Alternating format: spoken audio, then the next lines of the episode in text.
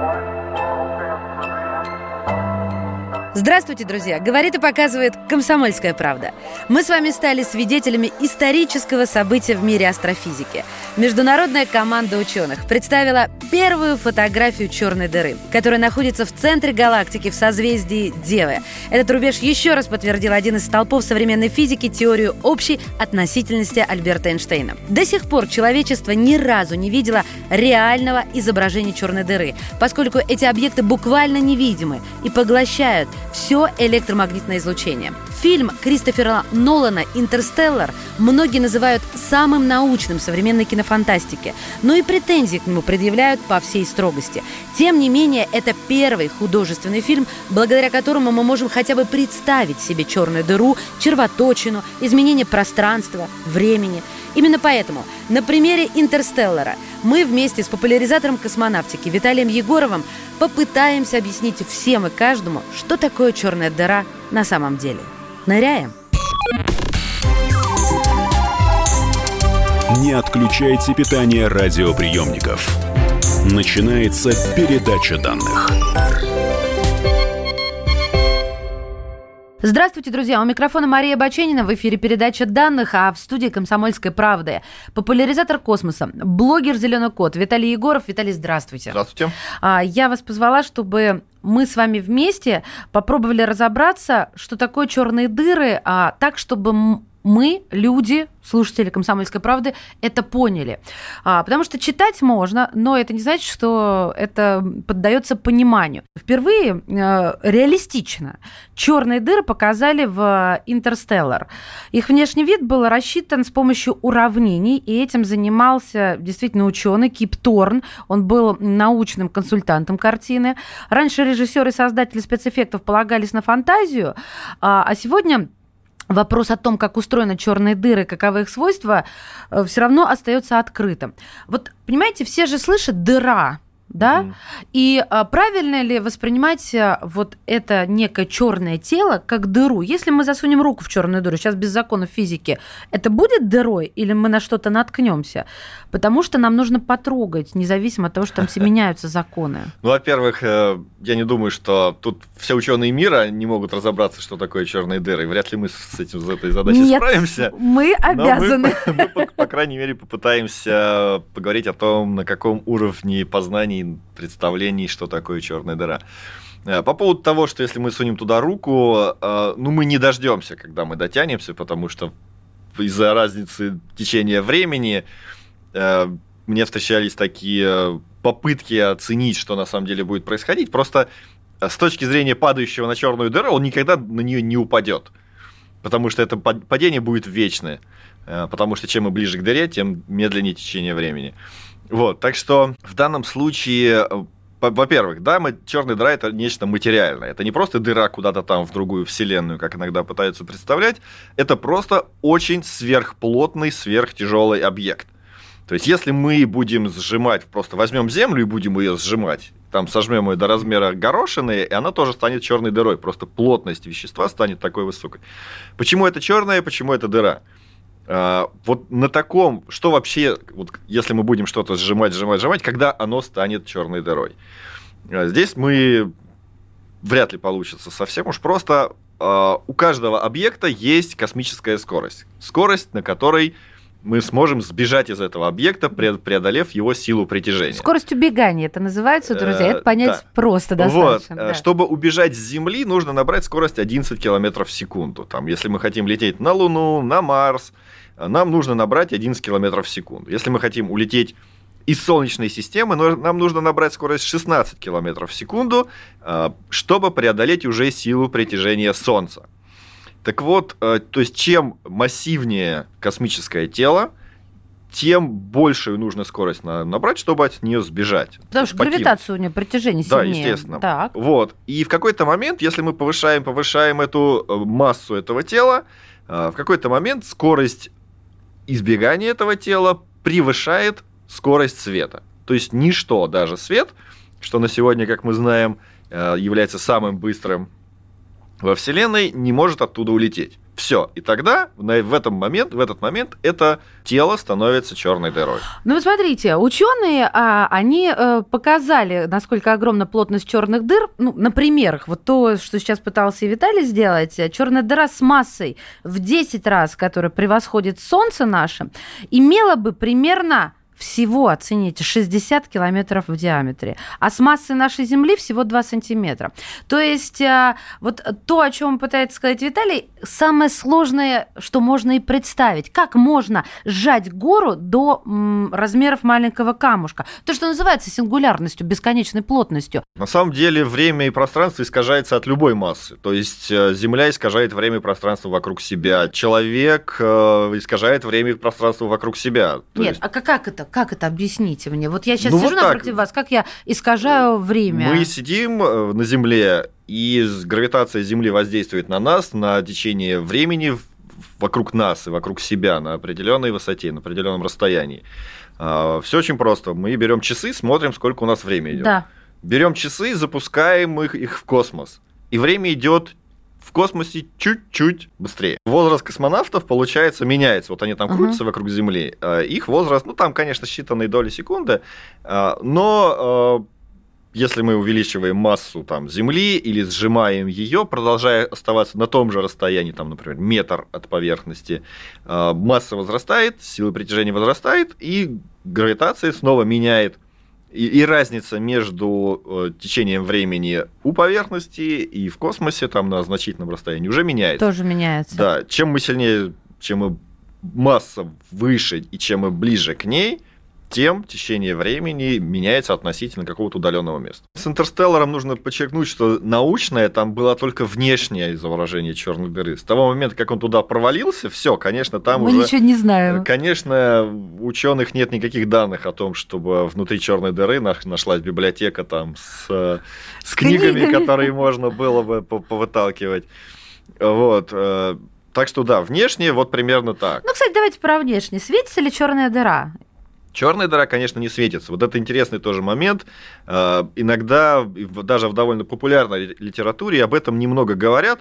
Э, и вот это противоречие, что черная дыра не светится, при этом в Интерстелларе мы видим свечение большое, а иногда ученые тоже и популяризаторы рассказывают про джеты, которые выбрасывает черная дыра. И с одной стороны нам говорят, что туда даже свет падает и не возвращается, а тут какие-то джеты из нее вылетают. А что такое джеты? Э, ну, э, если мы посмотрим на там сверхмассивную черную дыру, которая даже не обычную черную дыру, которая находится в состоянии поглощения вещества, то есть на нее что-то падает, угу.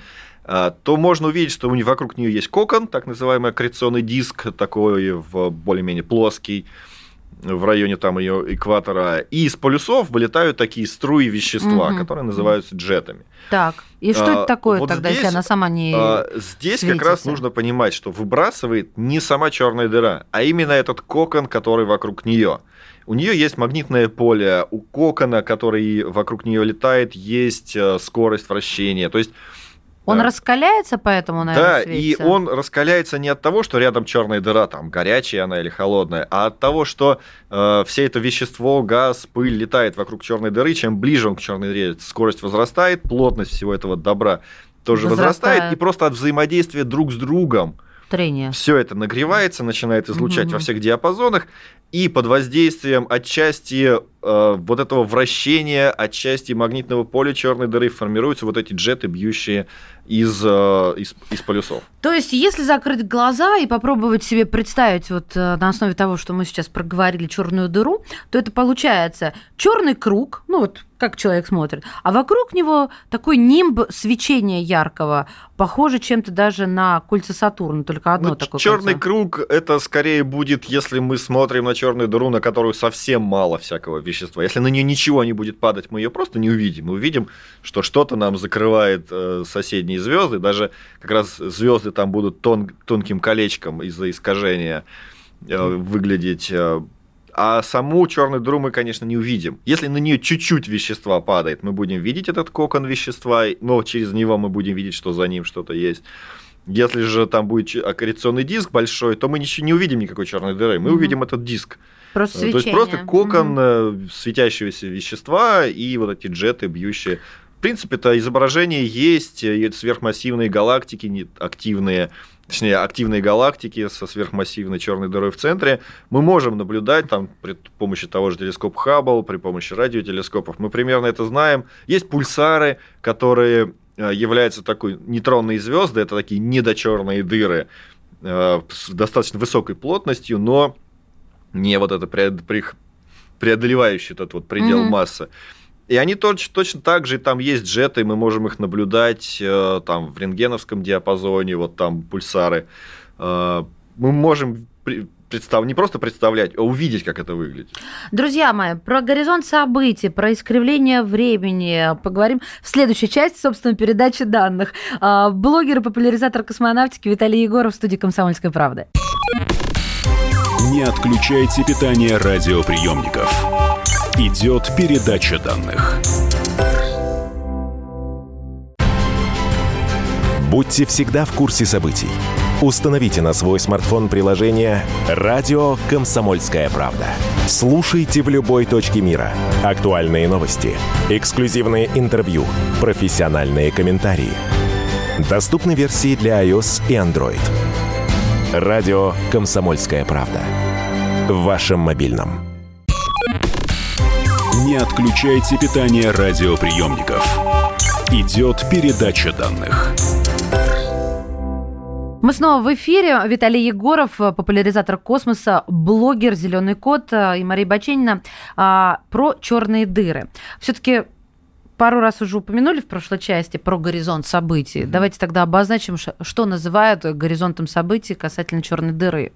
Э, условную границу, которую, приблизившись к которой, ничто уже не может ее покинуть, даже солнечный свет. То есть не способ...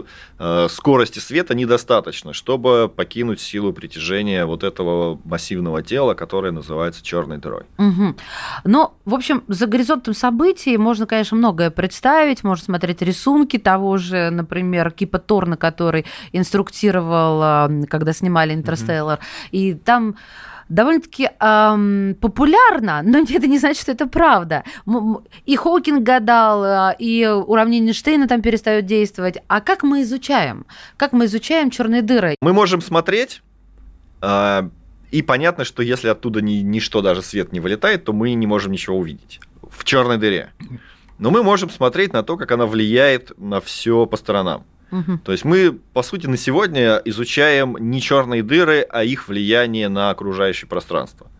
А, есть сверхмассивные черные дыры, которые а, выглядят как квазары, то есть это очень удаленные и очень яркие источники света, а, квазизвездные объекты, так называемые. То есть издалека смотришь, как будто звезда, а посмотреть, оказывается, это не звезда в нашей галактике, как их вообще нашли, а что-то удаленное на там, безумные миллиарды световых лет но при этом даже отсюда выглядящий достаточно яркий, как отдельная звезда.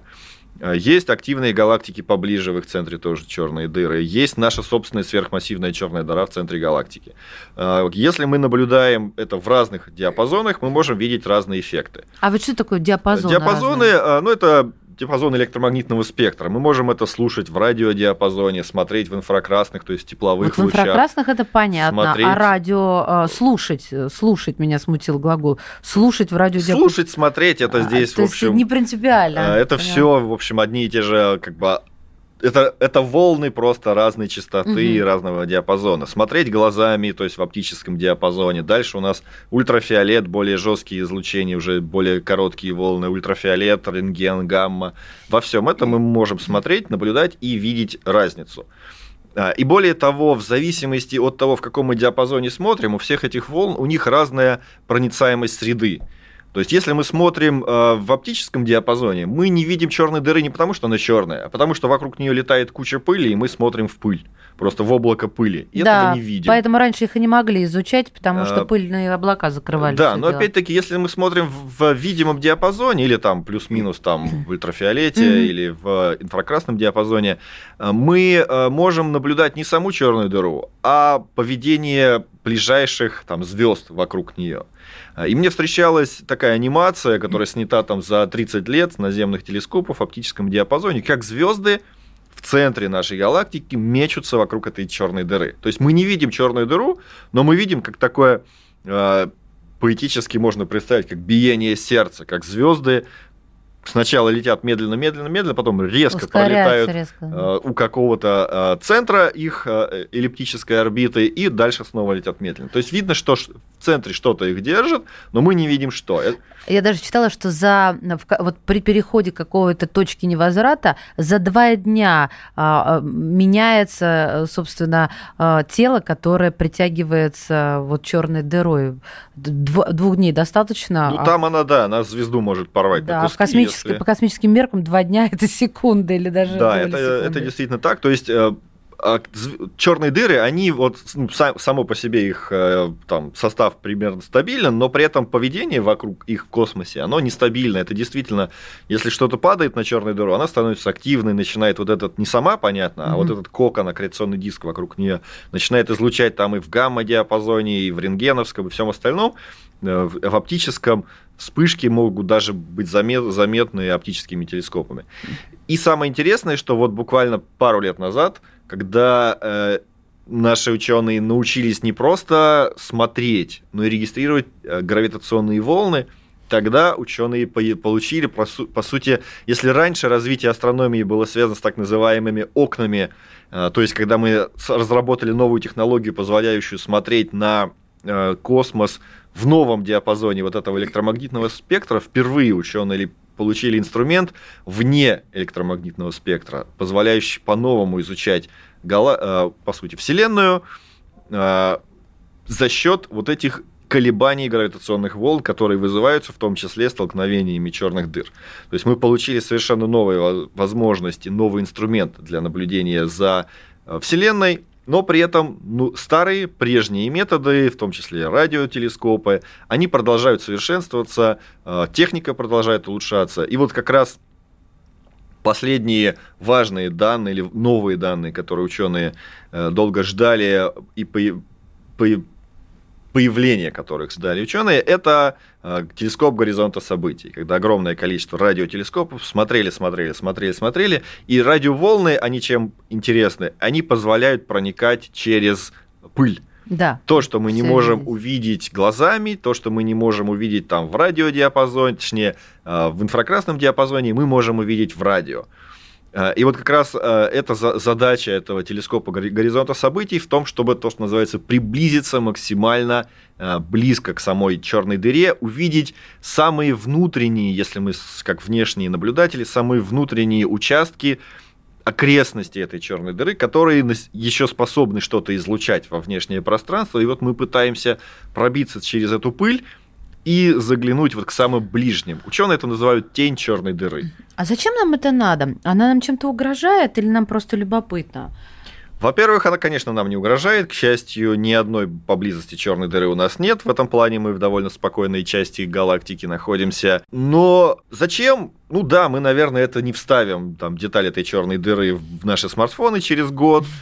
Э, и не при, припаяем там кусок черной дыры к ракете, чтобы она Кто летела быстрее. Э, но у нас есть возможности что-то новое узнать о нашей Вселенной, а по сути, поскольку законы физики работают одни и те же, что в черной дыре, что у нас, ну точнее, что в окрестностях черной да, дыры, да, что да. у нас, э, узнав те новые законы физики, мы, может быть, узнаем их и найдем применение и мы здесь.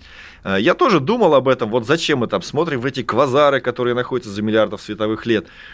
А, астрономия, в принципе, и радиоастрономия в том числе, и вот подобные попытки, там, на которые тратят десятки миллионов долларов, это чтение инструкции по эксплуатации Вселенной.